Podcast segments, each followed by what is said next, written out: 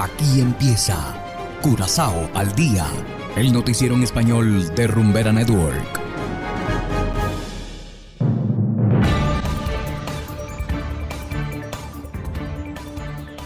Muy buenas tardes, estimados oyentes de Rumbera Network 107.9 FM. Igualmente saludamos a quienes nos escuchan en formato podcast a través de noticiascurazao.com. Hoy es martes 31 de mayo de 2022 y estos son los titulares. Sindicatos petroleros apoyan a Luis Justi para operar la refinería. Cierran centro de vacunación en Cejos. Seaquarium y Dolphin Academy demandados por venta de delfines. Y en internacionales, ex alcalde de Bucaramanga, Rodolfo Hernández, enfrentará a Gustavo Petro en la segunda vuelta electoral en Colombia. Esto es Curazao al Día con Ángel Van Delden.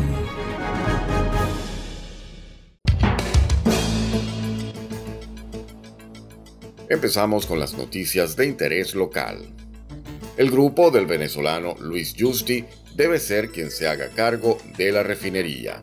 Así opinan los seis sindicatos locales que representan a los empleados de la industria petrolera. En una carta al Consejo de Ministros, los sindicatos dieron un ultimátum. El socio negociador debe darse a conocer a más tardar el primero de julio. SOCAP Corporation, el grupo de Justy, encabeza la lista de los tres candidatos interesados en operar la refinería. Antes que Hugo Chávez llegara al poder, Justi era director de la empresa estatal petrolera PDVSA. Mientras tanto, el Consejo de Vigilancia de la empresa pública RDK, propietaria de la refinería, desea hacer negocios con otro grupo liderado por el brasileño Roberto Viana. Y continuando con las noticias, el centro de vacunación ubicado en el antiguo Hospital Santa Elizabeth ha cumplido su misión y ahora está cerrado.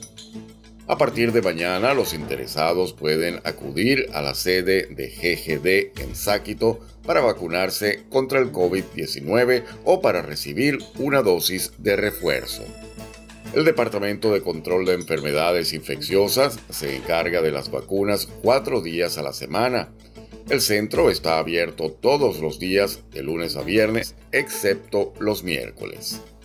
Los miércoles, el equipo de detección móvil se dirige a los barrios.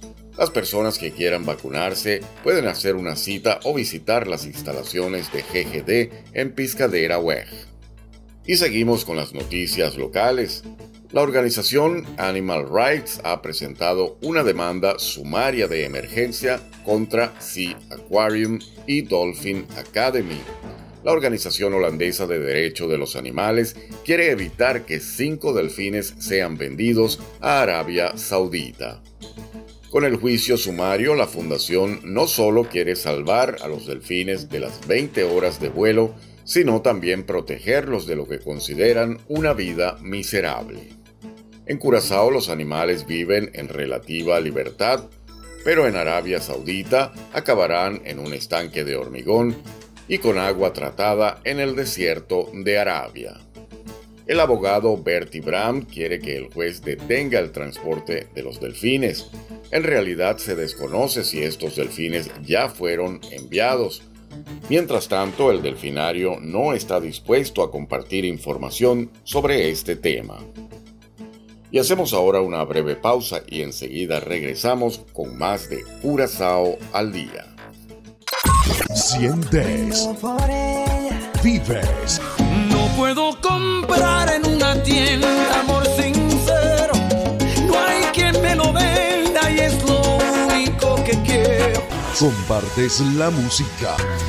La que te espera, la que te cuida. Yo ya no quiero ser esa en tu vida. Todos intentan imitarnos. Todos intentan imitarnos. Y no lo pueden lograr. Rumbera es única e inimitable.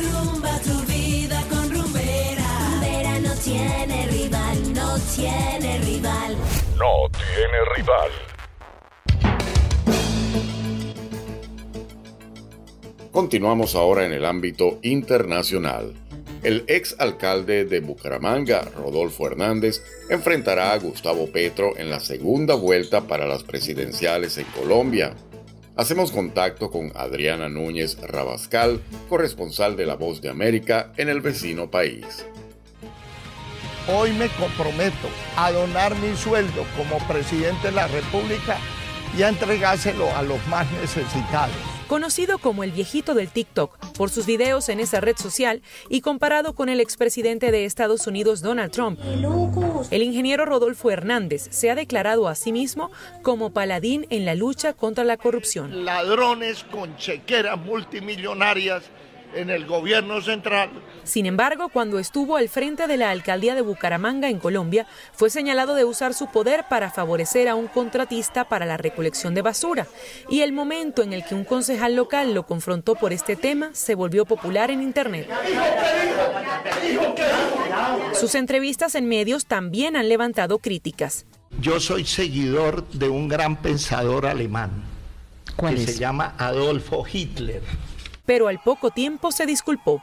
Un lapsus lo puede cometer cualquiera y yo lo cometí. Rodolfo Hernández se presenta a sí mismo como un independiente antisistema y antipartidos, que no aceptará alianzas para la segunda vuelta. Su campaña en redes ha sido disruptiva. Mientras el resto de los candidatos esperaba resultados en sus centros de campaña, Hernández se mostraba cómodo frente a una piscina en su casa de campo.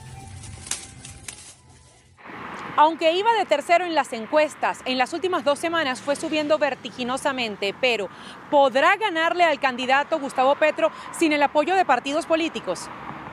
Y yo estoy convencido que Rodolfo va a derrotar y por mucho a, Gustavo Petro, porque Rodolfo es el, cambio de verdad. Matemáticamente, eh, Rodolfo Hernández eh, se quedaría con los votos de Federico Gutiérrez, con los votos de candidatos como John Milton Rodríguez, candidatos que representan una buena parte de la derecha. Lo que va a pasar es que Muchos de ellos van a conformar un bloque que podría llamarse el bloque antipetro. La decisión queda en manos del electorado colombiano, que deberá escoger entre un exguerrillero que entregó las armas y se hizo senador y un ingeniero constructor multimillonario. Adriana Núñez Rabascal, Voz de América, Bogotá.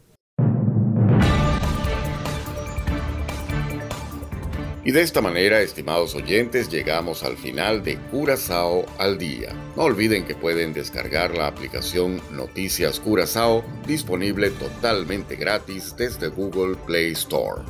Trabajamos para ustedes Saverio Ortega en el control técnico y ante los micrófonos Ángel Van Delden. Tengan todos una feliz tarde y será hasta la próxima. Aquí termina Curazao al día el noticiero en español de Rumbera Network, 107.9 FM.